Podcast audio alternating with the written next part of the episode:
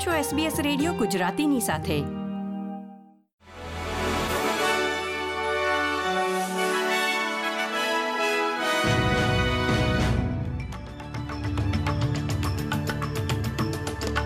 નમસ્કાર. સોળમી ઓગસ્ટ બે હજાર ત્રેવીસના મુખ્ય સમાચાર આપ સાંભળી રહ્યા છો વત્સલ પટેલ પાસેથી એસબીએસ ગુજરાતી પર. વડાપ્રધાન એન્થની એલ્બનીઝે જાહેરાત કરી છે કે રાષ્ટ્રીય કેબિનેટ એક બ્લુ પ્રિન્ટ માટે સહેમત થઈ છે. જે અંતર્ગત દેશમાં આગામી પાંચ વર્ષમાં એક પોઈન્ટ બે મિલિયન નવા ઘરો બનાવવાનું લક્ષ્ય નક્કી કરવામાં આવ્યું છે. બ્લુપ્રિન્ટમાં કેટલાક નવા પગલાંઓનો પણ સમાવેશ કરવામાં આવશે, જેમ કે પુરવઠો અને પરવડે તેવા મકાનો યોગ્ય વિસ્તારોમાં બાંધવામાં આવે. વડાપ્રધાને વધુમાં ઉમેર્યું હતું કે મકાન ભાડે આપનારા લોકોને પણ પ્રોત્સાહિત કરવા માટે વર્ષમાં ફક્ત એક જ વખત ભાડું વધારવાનો નિયમ અમલમાં આવશે.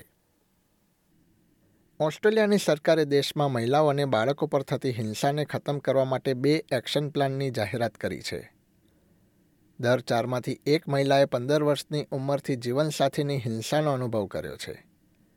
અને આદિજાતિ તથા ટોરેસ્ટ્રેટ આઇલેન્ડર મહિલાઓ બિન સ્વદેશી મહિલાઓની તુલનામાં અપ્રમાણસર રીતે વધુ હિંસાનો અનુભવ કરે છે. પ્રથમ વખત એક્શન પ્લાનમાં હિંસાનો અંત લાવવાના લક્ષ્યાંકોનો સમાવેશ કરવામાં આવ્યો છે.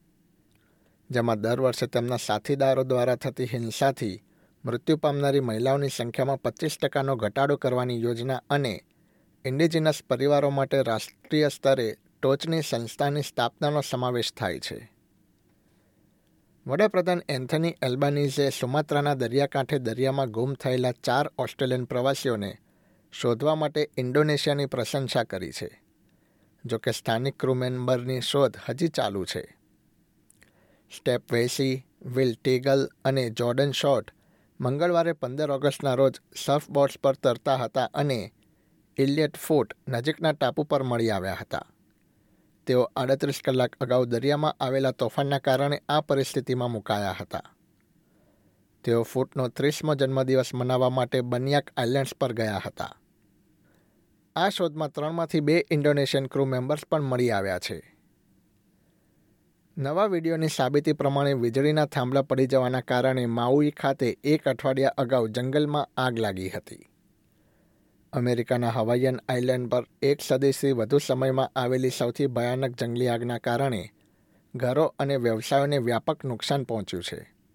જેમાં ઓછામાં ઓછા નવ્વાણું લોકોના મૃત્યુ થયા છે અને અનેક લોકો ગુમ થયા છે. હવાઈયન ઇલેક્ટ્રિક કંપનીને પવનની તીવ્ર ચેતવણીઓ વચ્ચે વીજળી બંધ ન કરવા અને ડઝનેક થાંભલા પડ્યા બાદ પણ વીજળી ચાલુ રાખવા બદલ ટીકાઓનો સામનો કરવો પડી રહ્યો છે.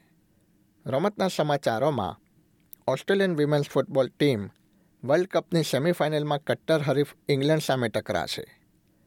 આ મેચમાં લગભગ એંસી હજારથી વધુ પ્રેક્ષકો હાજરી આપે તેવી શક્યતા છે. મેચ બુધવારે રાત્રે આઠ વાગે શરૂ થશે. દેશના વિવિધ સ્થળે જાહેરમાં મેચની મજા માણવા માટે મોટી સ્ક્રીન્સ પણ ગોઠવવામાં આવી છે. સેમિફાઇનલની વિજેતા ટીમ રવિવારે ફાઇનલમાં સ્પેન સામે ટકરાશે. એસબીએસ ગુજરાતી પર આ હતા બુધવાર સોળમી ઓગસ્ટ બે હજાર ત્રેવીસના મુખ્ય સમાચાર.